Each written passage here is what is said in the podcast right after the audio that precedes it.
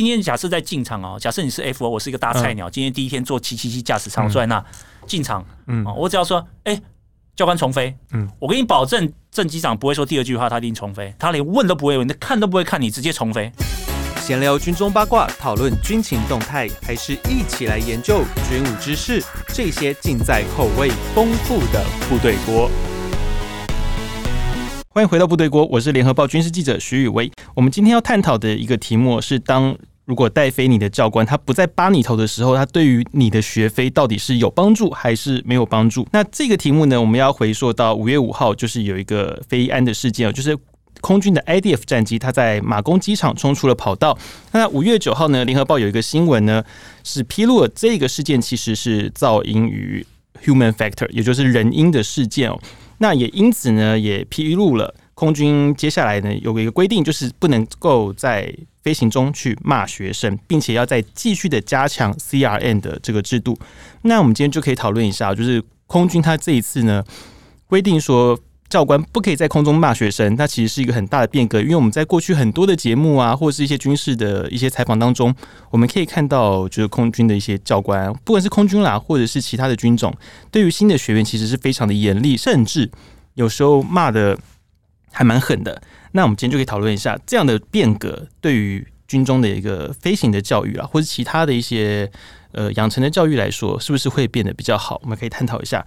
那我们今天很高兴的邀请到我一个老朋友，他同时呢也是我的飞行的学习过程中也是受教许多。他也是个蛮严厉的教官，但是等一下我们可以听听看他对于就是学飞这件事情上的严厉哦，是怎么样的一个严厉哦。我们欢迎加菲，他是目前是 FA 的飞行教官，我们欢迎他。大家好。我是加菲啊，人家有的称我是猫大，有人称我教官张教官，嗯、呃，都可以。我们先聊一下，就是五月五号那个事情，就是冲出跑道这件事哦。因为就是我们家报纸啊，就披露出他就是因为飞行的过程中，在降落的过程中，那个后座的教官对前座的学员其实蛮严厉的，在教训他，然后就因为这样，他可能分心了或者怎么样而冲出跑道。我们就来聊一下，在落地的过程中哦。其实，在学飞里面啦，我们落地的时候是应该要怎么样去去操作？一般来说啊，落地我们讲起飞，起飞危险，落地难嘛，哈、嗯，所以落地通常我们都会全神贯注，不包括我们自己飞，甚至我们带学生飞的时候，嗯，我们带学生飞还更辛苦，我们不但要看着他，保持我们随时做好准备要，要要重飞，要 go around 的情况，嗯，所以在这个情况下，通常我们会指点学生，告诉学生，哎，高度、速度。或者我会要求学生说：“哎、欸，talk to me，就是说你看到高度看到太高了，看到速度太快了，跟我讲这样子。我要你跟我讲，我才知道你在看。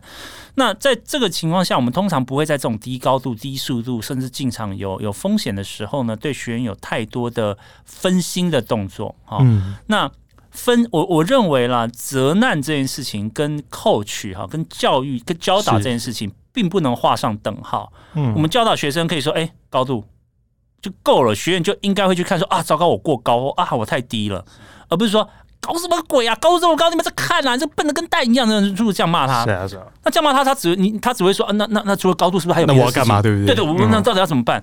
那通常我们不会，通常是越成熟的学员，我们甚至提个高度，或者说，哎、欸，你看一下进场姿态位置在哪里，他就会去看了。越成熟的学员是这样子，当然新进的学员你会说啊，高度哎、欸、再高一点，呃，现在不要六百，现在可能要五百五这样子，或者现在四百这样子，你会跟他讲。但越后面的学员，尤其这一次他们已经飞到到到马公去那里了，我相信是比较后期的学员，因为是 cross country 那一种的嘛。对，后期的学员，你你你 suppose 提点他一下，如果他真的是、欸、还是没有办法立刻反应，嗯，不管是他打铁啦或者呆掉啊，你下一个事情应该说我飞。嗯，下一个事情应该所谓的接杆操作，就我接杆嘛，哈，我飞，好，那学员这时候你就会被 shock 住了，因为叫人接手基本上就是你出了什么问题，对啊，一定会。那你有没有去？你说你飞，然后你飞回去到到到上空一千尺，把它念完一顿，把它，你刚怎么会这样做？怎么打铁叫？好，再来一次，再来一次。嗯，所以有没有需要在已经如果照照这个报道这样讲，你是在快 touch down 甚至 touch down 之后，你还要再去责难他，让他分心掉，造成这样的意外？嗯我我觉得这是很值得探讨的一个军方文化。嗯，我我先强调这件事情在 FA 里面是不但绝对不会做，而且你你你这样做，你的教官这件事情你会被 disqualified 的。嗯，如果 NTSB 有到这么严重，一定的嘛。举个例子来说，今天假设飞机没事，NTSB 没有进来调查就算了。嗯，假如今天真的出事了，甚至有人挂掉，NTSB 进来，他调查说，那你你为什么要这样做？你的目的在哪？教官手册翻出来，你你 follow 哪一条？我这边先解释一下，NTSB 是那个美国联邦、uh, National 呃、uh,，Transportation Safety Board，美国国家呃运输安全委员会，其实就跟我们的飞安会是一样的单位，就跟我们 TTSB 一模一样的单位哈。美国就是一旦你发生重大飞安意外，它有很多定义哈。嗯、那那 NTSB 就会进来调查。嗯，NTSB 要是进来一调查，发现你你做这件事情，你就是造成失事的主因，你没有按照呃教官的程序来做，下一个事情他就问你，可以哦，你没有按照程序做可以哦，嗯、为什么？你有没有充分的理由，嗯，来来来说服说，我在这个时间点我要做这件事情，而这个 risk 是我可以承受的，只不过现在这个 risk 超过我的想象。如果没有的话，我跟你讲，NTSB 第一个就会告诉 FAA，我们建议你们对这个教官的这个 qualification 重新验证。FAA 第一个就会过来叫你停掉你的教官牌，重新考试。你你为什么会去做这个事情？所以还好今天啦，没有没有很严重的意外。但是如果今天在这个风险之下，我们到底因为他这样做得到了什么好处？嗯，这个是我们应该在探讨军方 CRM 文化里面要第一个要问的问题。嗯，那你是不是也特别就是因为在起降的阶段，其因为我们通常在一万尺以下就开始要保持无线电静默了嘛，非必要就不能再讲话了。没有必要，对，当然他如果是在 coach，他在指导学生。进场或啊，这个马公机场特别难落，嗯、或这个机型在马公，或者这那天天气可能什么侧风什么有的没的哦，要提醒你一下，哎，小心一点，哎，怎么这样子，怎么这样子，怎么样这样？嗯、但是无论如何，你是协助教官、协助学员的一个角色，嗯。而如果你今天成为他失事，不要失事啊，就是意外发生一些意外事故的一些主因，嗯，那你这个教官绝对是有问题的。嗯、那你告诉我，在这件事情里面，学员得到什么？我记得唯一得到的事情就是我下次进场不要理你。嗯，那这是你教官的目的吗？好像不是吧？也不是这样。所以这个这个事情，当然我没有没有很没有看到很详细的那个录音档的誊稿了哈。嗯，但是从结果论，我我我其实是怀疑这样做的好处是什么？嗯，有没有必要？是，那这样我们就可以聊一下，就刚刚我们有提到 CRM 这个东西，因为其实，在不管是在东幺动两啦，或者是在后续几个事件哦，就其实空军常常会被提到 CRM 的问题。那到底 CRM 是什么东西哦？它对于航空来讲，它会起什么作用？那加菲可以跟我们讲一下吗？好，CRM 这个事情呢，主要起因于之前的呃。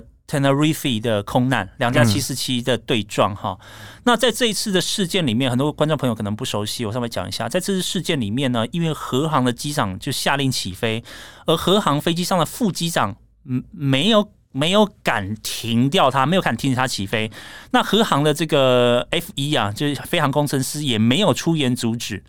就飞机起飞，在跑道上撞到另外一架泛美航空的飞机，造成五百多人的失事，全球呃单一空难史上最多的的的事件，对，嗯、对最多的事件。那这件事情之后，大家就开始来讨论说，哎、欸，为什么机长下令，其他人不敢讲话？嗯，哦，即使这个机长是明星机长哈。嗯、那慢慢从这件事情来 CRM 的发展起来的缘由，就是我们希望今天在座舱里面每个人他的他的分量是一样的啊。今天副机长。讲话说：“哎、欸，教官什么问题？正机长必须要很严格、很严肃的面对他的挑战，嗯、而不是说啊，没关系啊，或者是啊，我说了就要这样算，你给我闭嘴这样子，不是这样子。所以不止这件事情，后来我们发生过许多的空难，都是因为权责不分，或者是副机长不敢挑战。像上次复兴就是一个问题，复兴哎，复兴就是一个问题，对，复兴、嗯，然后再来复兴的两次，你讲，我不知道你讲的马公还是台北桥、呃，台北那一次都是，嗯。”马马公，其实马公也是，马公也是，嗯，复兴马。那国外也有，国外你看，我们讲刚刚 Tenerife 那个也是。嗯、那我们讲的呃呃，其他的，我想想看哈。哦啊，继续，嗯，好，其他的像我们呃前两年有一次韩亚航在在旧金山湾区。嗯，失事的事情也是一样的道理哈。那很多的这个西方的的非安专家认为这是东方的传统哦，东方有传统的阶级意识啦。嗯，可是其实不是，西方也一样。对啊，西方也一样，只是最大那一宗就是外国人哦。慢慢，对 吧？说是我们的文化吗？对，对，绝对不是哈。嗯，只是因为呃，西方在这件事情上改变的速度更早一点。嗯，啊，那所以慢慢的带进来，所以 CRM 它的原则基本上就是在座舱里面每一个人他的他的言论是平等的，嗯，哈，并不会因为阶级而有差别，并不会，嗯，所以在我们现在的航空公司，以前华航有这样的问题哦，包括大员空难哈，我们其实可以看到完全一样的情况。但是在这几年来，包括华航，特别是长荣，对于 CRM 非常要求，嗯。哦，甚至他们要求到说，他们要求 FO 是你要讲，嗯，你要讲，你你如果不接手，甚至不抢杆，就在那个特殊情况下，呃，假设机长不听你的话，你没有抢杆的话，是你的问题，会这样，会这样，会这样。所以长荣在这件事情上要求的非常彻底。所以今天假设在进场哦，假设你是 FO，我是一个大菜鸟，今天第一天坐七七七驾驶舱坐在那。进场，嗯，我只要说，哎、欸，教官重飞，嗯，我给你保证，正机长不会说第二句话，他一定重飞，他连问都不会问，他看都不会看你，直接重飞。这其实有点难想象，哎，真的，我们就这样子，军方这样系统下来，其实有点难想象。重飞之后到了盘旋高度，他才问你为什么你要重飞？不好意思，教官，我这里要抓痒啊，不会啊，这开玩笑的。然后你那时候他们才会讨论原因，嗯，而不是说重飞。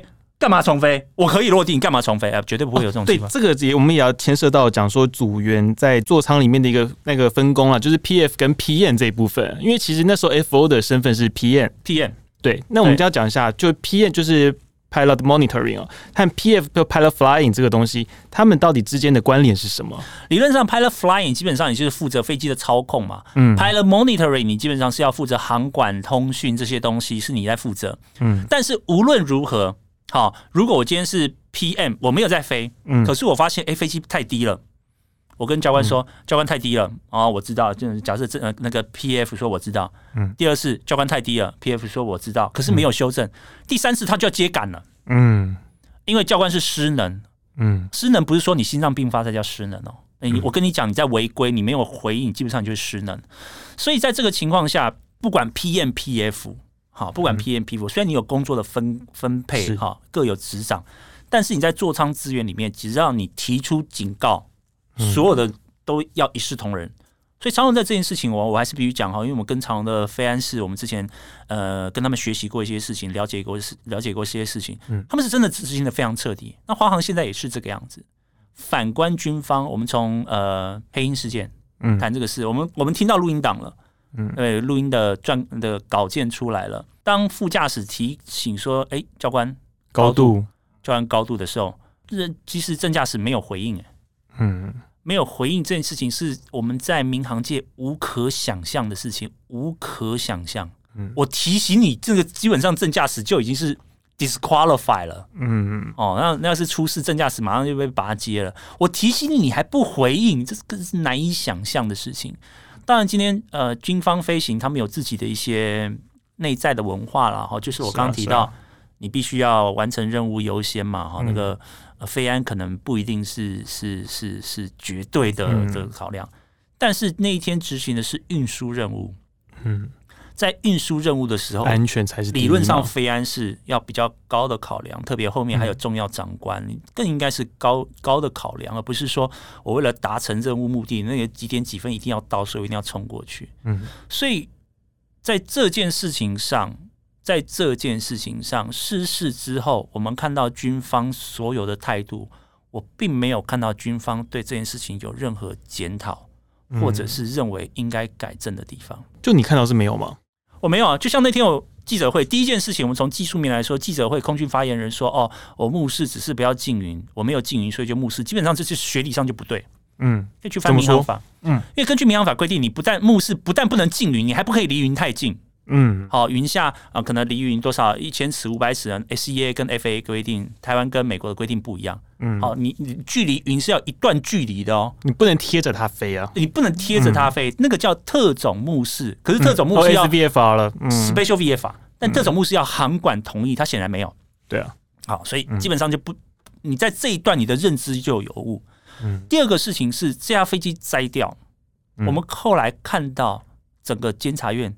提起弹劾的，竟然是呃气象人员，嗯，这件事情我我我我我真的不懂，就是就好像说，我们今天开车出去下雨了，结果你出车祸，结果你去告中央气象局，哎，告起来，告成功了，嗯，你你你觉得这干气象局屁事？那当然，监察院说哦，因为你们提供监察院用的名词是看起来很专业哦，因为你提供可见光，但是并没有提供红外线的云图，足以再给更多的资讯。他讲的是对的，但是如果你要亏损气象人员到这个程度，那我跟你讲，空军校准部应该站起来立正去罚站了。你怎么可以让你的驾驶员、你的飞行员在没有红外线、没有这些天气的情况下？他敢启动引擎，因为他没有写到准则里面啊，他其实他有问题啊。那对，那你怎么可以？嗯、你你说气象人员要提供给你没错，但是飞行员，嗯、我们 pilot in command 的，嗯，是最终飞行安全的负责人，对，没有第二个，嗯，所以飞机一旦扎掉，基本上你是不能惯任何人的，嗯。今天你看像，呃，我们就讲类似时间，我们 Kobe Bryant 失事嘛，对啊，对啊，完全类似的情况，直升机后面坐着名人。嗯那个那个飞行教官也是非常资深的教官，栽进去，航管呢，航管没有提醒他哦，对啊，航管没有提醒他哦。NTSB 的报告直接写，航管没有提醒他这件事情，哎，航管可能有疏失，但是，嗯，他并没有造成这件，没有 contribute to 这个 accident，嗯，NTSB 很明白的写哦，好，所以意思是说，航管虽然哎你没有这个事没有做的很完美，但是实际上跟你没关系，嗯。我觉得这是一个负责任的检讨，这本来就是你 PIC 的责任。所以今天如果你说气象联队说，哎，你这个提供资讯提供的不够完整，我同意，嗯，但是这绝对不会 contribute to this accident，就是你不是造成这个失事的主因，因为最终判断还是在 PIC 身上，PIC 身上。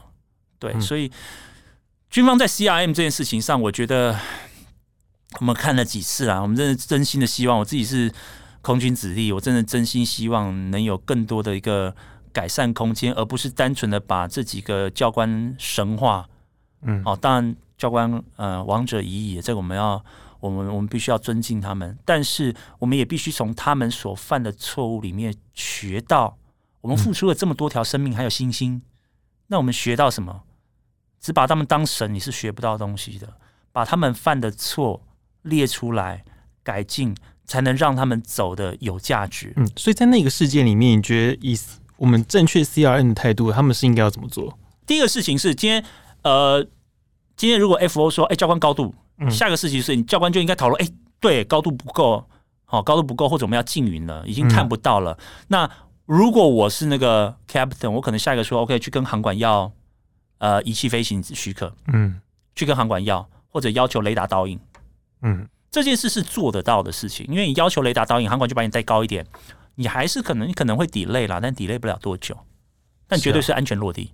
好、啊哦，那在这件 CRN 里面，呃，我们讲左座了哈，左座的那个资深教官显然没有对副驾驶的的提醒做正确的回应，而且他也没有使用到这个副驾驶的资源。我们讲 CRM。啊资源这一块，对，组员资源管理，它是你的资源嘛？你可以叫他干嘛？嗯、你可以叫他去帮你倒茶，也是资源嘛？你可以叫他去航跟航管联络，也是资源嘛？是啊。那理论上你可以叫他说：“哎、欸，帮我跟航管联络一下，看看前面情况怎么样？”嗯，航管有雷达，嗯，对，还有气象雷达的资讯，或者说：“哎、欸，帮我跟航管要一点高度，我们雷达呃，我们雷达导引带过去。”这都是他可以做的事情。嗯、那他，但他却没有善用这样的资源。嗯，所以在 CRM 上面这件事情，我觉得军方这次事件里面并不及格。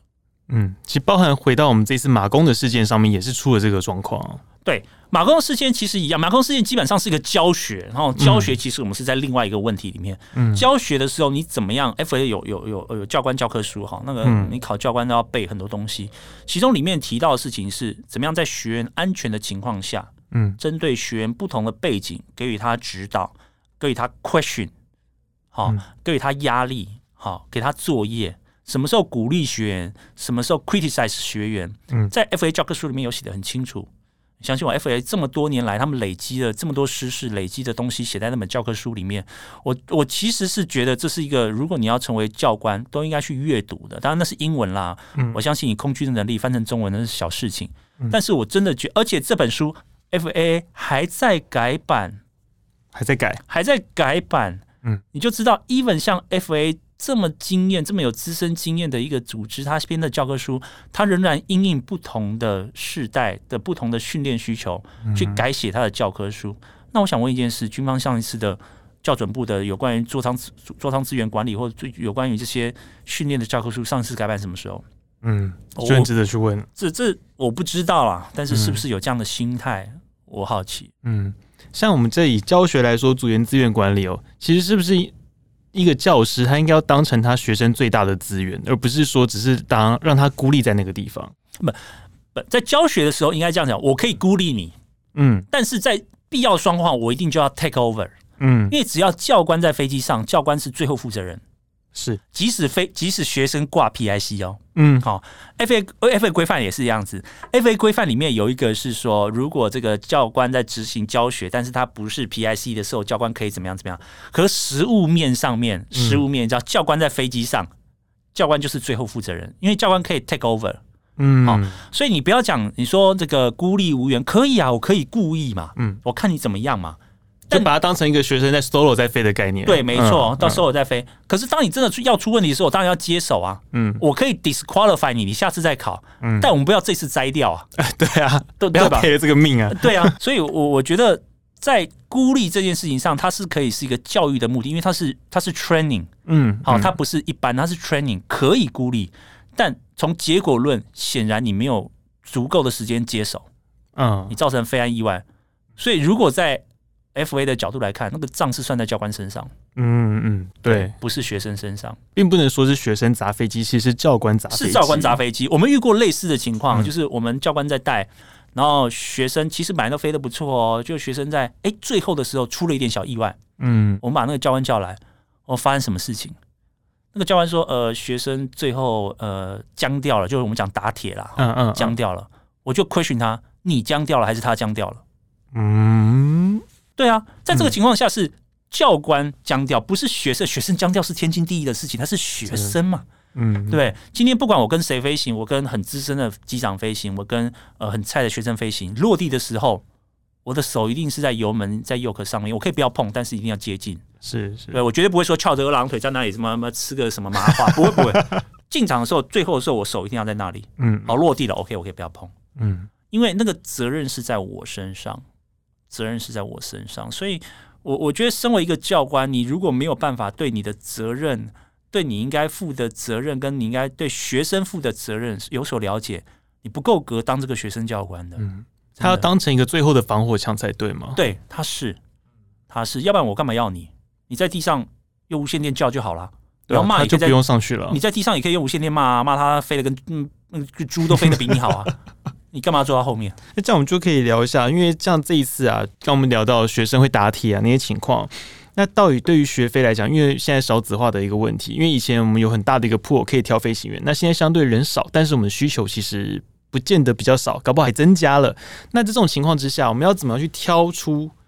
在以素质或者他人格特质来讲，适合飞的飞行员，就以你过去的经验啦，因为你其实也劝退了不少人嘛，是鼓励不少人，也劝退了不少人。是那在这过程中，你去看那些学生，你怎么样去挑选他是适合留下来的？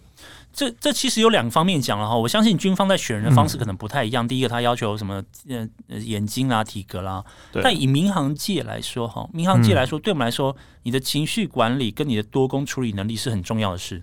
嗯，如果 EQ 跟他的多工跟 multitasking 这件事情很重要的事情。如果你今天是呃没有办法多工处理的，好比说我我我现在在跟你聊天，然后我可以一边打字一边聊天，嗯，然后一边打字啊，打字给我女儿说啊，等一下我们晚上去吃什么，然后一边跟你聊天，这是 multitasking。嗯，这个对一个飞行员来说是是必要重要的，对他需要。对，第二个是情绪管理。哦，我们在 FA 的教科书里面明白的提到，如果你有什么冲动啦。侥幸啦，容易放弃啦，这种有五种哈，就是这种人格特质不适合成为飞行员，表示你没办法管控你自己的情绪。那开什么玩笑？后面有三百三不是三百条人命，不是三百个家庭也是。我们讲现在不是讲三百条人命，是三百个家庭在你手上，你你你，我怎么可能让你去操作这件事情？嗯，所以从我们教学这一段时间，当然我们教学带学生带了一段时间。从上课，从回应，从呃你的读书态度，从你对一般事情的情绪管理里面，嗯、我们会给学员建议。假设这个人是真的很冲动，我们刚刚讲说你要改掉这件事情，嗯，否则即使你完训拿到商用执照，你仍然不适合进航空公司。嗯、就算你进了，你也不会结训。嗯，在哪一个阶段他们会发觉到这个问题？很简单，开始受训，一开始受训啊，嗯，开始受训，你要是。遇到什么挫折啊，就跟教官甚至跟教官翻脸了，我跟你保证，你就不会完训。嗯，那你一定会的。如果你改掉，哎，教官觉得，哎，你的情绪控制还可以，这样才可能通过。嗯，所以我们其实可以看到，有一些人，呃，就算他飞得很好，嗯，就算飞得很好，情绪管控有问题，好，那那那通常就就就没办法完训。而这些人，他们都会说我是被搞掉的，嗯，但他们会不会回来说，可能是因为我的人格特质里面有一些东西是不 fit，这没有好不好哦？也许你的特质很适合当。商人、飞行呃运动家之类的，嗯，但但不见得能飞，对，不见得适合去飞大型喷射客机载人。嗯，你可以去飞你自己的飞机，自己去玩，嗯，OK 啊。甚至连战斗机也不见得是适合的哦，不一定，对，战斗机就不一定适合。嗯、那回到你刚刚的问题，你说我们因为少子化，所以这个 pool 变小。我其实的看法觉得是，军方对于选择人里面，是不是还用原来的方式在选？嗯，你如果仍然用原来的方式在选，那当然世代改变，现在什么 Y 世代、Z 世代什么世代，你当然找得到的人越来越少。嗯，那你的你的想法没有办法改变。现在这个时代，好、哦，要能飞你这架 F 十六的人，是不是跟你当年三十年前要可以飞幺洞四的人的要求是一样？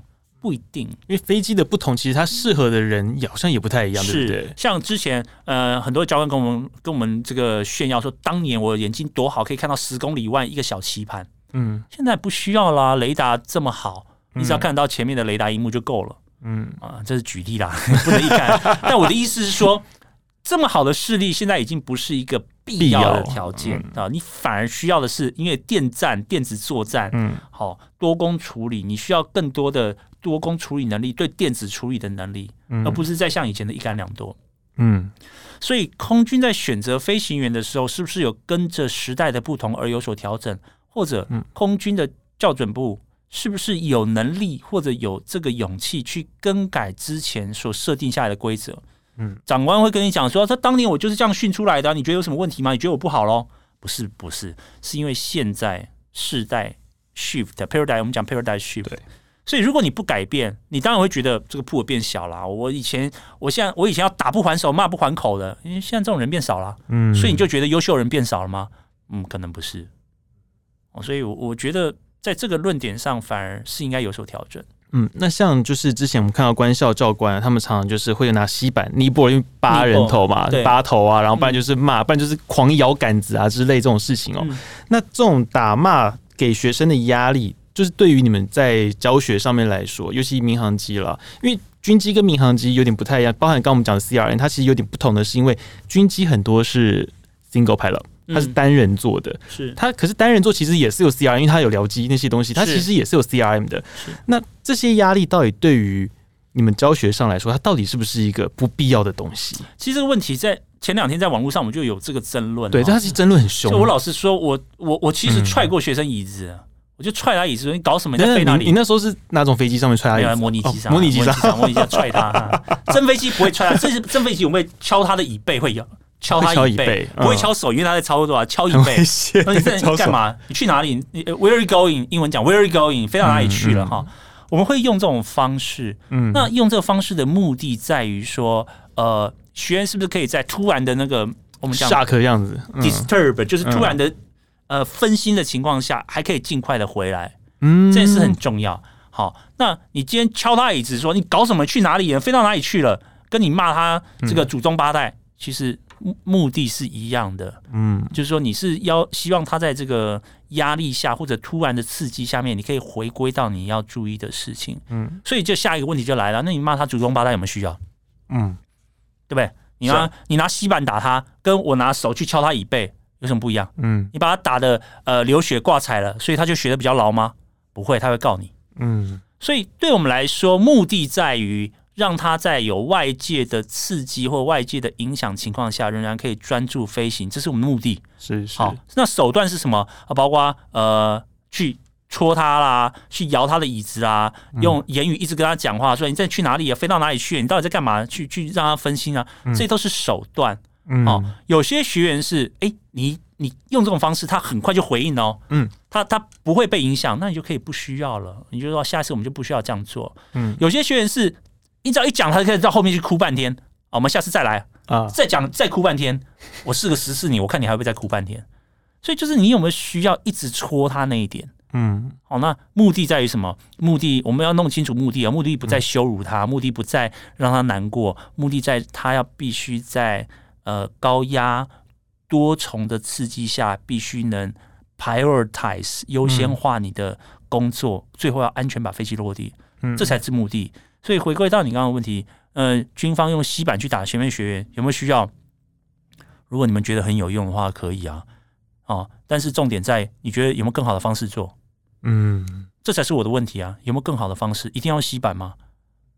对不对？那你用那种羞辱的方式羞辱学员这件事情，对飞行安全的提升有帮助吗？感觉是没有、啊，感觉没有。你今天说，如果我我我因为跟你讲话或者责骂你或者怎么样，让你可能有一个分心的环境，嗯，看你在这个环境里面能不能好好的那的的，的飞行啊？这个我觉得可以。嗯可是你今天说啊，我就是为了要责难你，我昨天跟跟老婆吵架，我今天就是要把气发在你身上，甚至是我就是演给大家看，或做给你看，很夸张的那种，嗯，有必要吗？哦，当然我们嗯，FA 的要求是要爱的教育啊，就是说我们要给学员正面的。正面的观感，对吧？因为 F S 商用飞行嘛，哈、嗯，我们呃呃，学员对你不爽，他不来了嘛，嗯、那那当然说我们要给学员要正面的这个感觉，有有有商业的考量，一定要嘛，对，军方没有嘛，军方说不行，我你你你要是进来了，国家付钱，我就是要你做这样做这样做这样，嗯，可是你不要忘了，现在的学员是你跟他降降降降降，当你没有办法讲出一个道理，当你人家觉得你不合理的时候，人家闪人，嗯，所以对我们来说，这也是国家资源的浪费。嗯，你如果是在合理的要求下面做这个事，军队以前我们讲说合理要求训练，不合理要求是磨练。嗯，那在 Paradise Shift 的 X 世代、Y 世代、Z 世代，你还能不能这样做？嗯，我觉得这是需要思考的了。嗯，那所以我们现在最后就是讲，就是因为现在就是空军人力荒，就是缺飞行员这一块嘛。那就以刚刚我们总结前面所说的，你觉得就这样子的人力素质，因为很明显，因为这几年也蛮多。一些小的一些事情嘛，就从我自己知道的，包含带飞的一些问题，包含一些抗压性的问题。因为有些教官就说：“哎、那个你当座舱里面架机器，学生会飞不好，他压力会太大，什么之类。” Anyway，很多小的事情。那从这样子来看啊，就你觉得人力的素质上面，军方要怎么样再去把关？怎么样可以去招到，或者是进来的人，也许可能一开始觉得没那么好，他们要怎么样去调整他的身心状况？到可以作战，你觉得呢？我觉得这忽略一下最最根本的事情，就是军方今天在招募人员的时候，你是不是有一个足够的诱因去招募他？今天你足够的诱因不是不是 F 十六，不是幻象两千呢，而是足够诱因是这个精英的团队。嗯，而精英的团队是说我有很好的训练，让你有很好的战果，安全的训练，安全的飞行。让人家觉得这个军方这件事情是我愿意去，人家不会说什么好铁不打钉，好男不当兵。嗯，你要先营造一个这样的环境，让人家觉得愿意来，这样子你才能吸引更多优秀的人员进来军方。嗯，我觉得是这个样子，而不是在这里恶性循环。然后好的人不来，进来的可能不是很好，不是很好的人又带出更不好的事情。因为其实也也发生过不少的状况，就是其实很优秀的飞行员，时间到了就退了，他们并不愿意留下来。是啊，是啊，我觉得这是一个环境的目标。当然，呃，有一些政治的议题我们不在这里讲，但是我觉得军方是可以塑造一个，它是呃朝正向发展的。我举个例子来说，今天 CRM 做出来，好，你今天带飞带飞学员的要求是不是合理？嗯，你们是不是有对教官有定期的考核？FA 有啊，嗯嗯，对，你对教官有没有定期的考核？如果你的教官是不适任的，现在不要讲老师啊，法官都有了，那你请问军方有没有不适任的教官？然后带出来的学生有问题，你们是不是对教官有再教育，甚至觉得他不适任让他离开？我觉得当你有一个好的训练环境，当你有一个好的生存环境的时候，你才能留下好的人，才会有正面的循环。所以你今天讲很多事情说，说啊，我们要修改什么校准部守则啦，修改 CRM 啊，这些都需要对的人在对的位置上去做。嗯，如果没有这种人，而你只是说我们要改个制度，相信我，就是口号，口号而已。对。并不会改变太多。我们今天的节目就到这边，非常感谢加菲哥哦，就我的也是我启蒙老师之一。他今天能够来分享，就是关于怎么样带学带飞学生的一些心得哦。那我们联合报呢，最近呢也有非常多深度内容的报道，也欢迎您移至我们的会员专区观看。那今天部队锅呢节目就到这边，我们很高兴您能会一同来参与。如果有什么意见的话呢，也欢迎留言给我们。如果喜欢我们节目的话呢，请记得追踪并给我们五星好评。那我们下次见喽，拜拜，拜拜。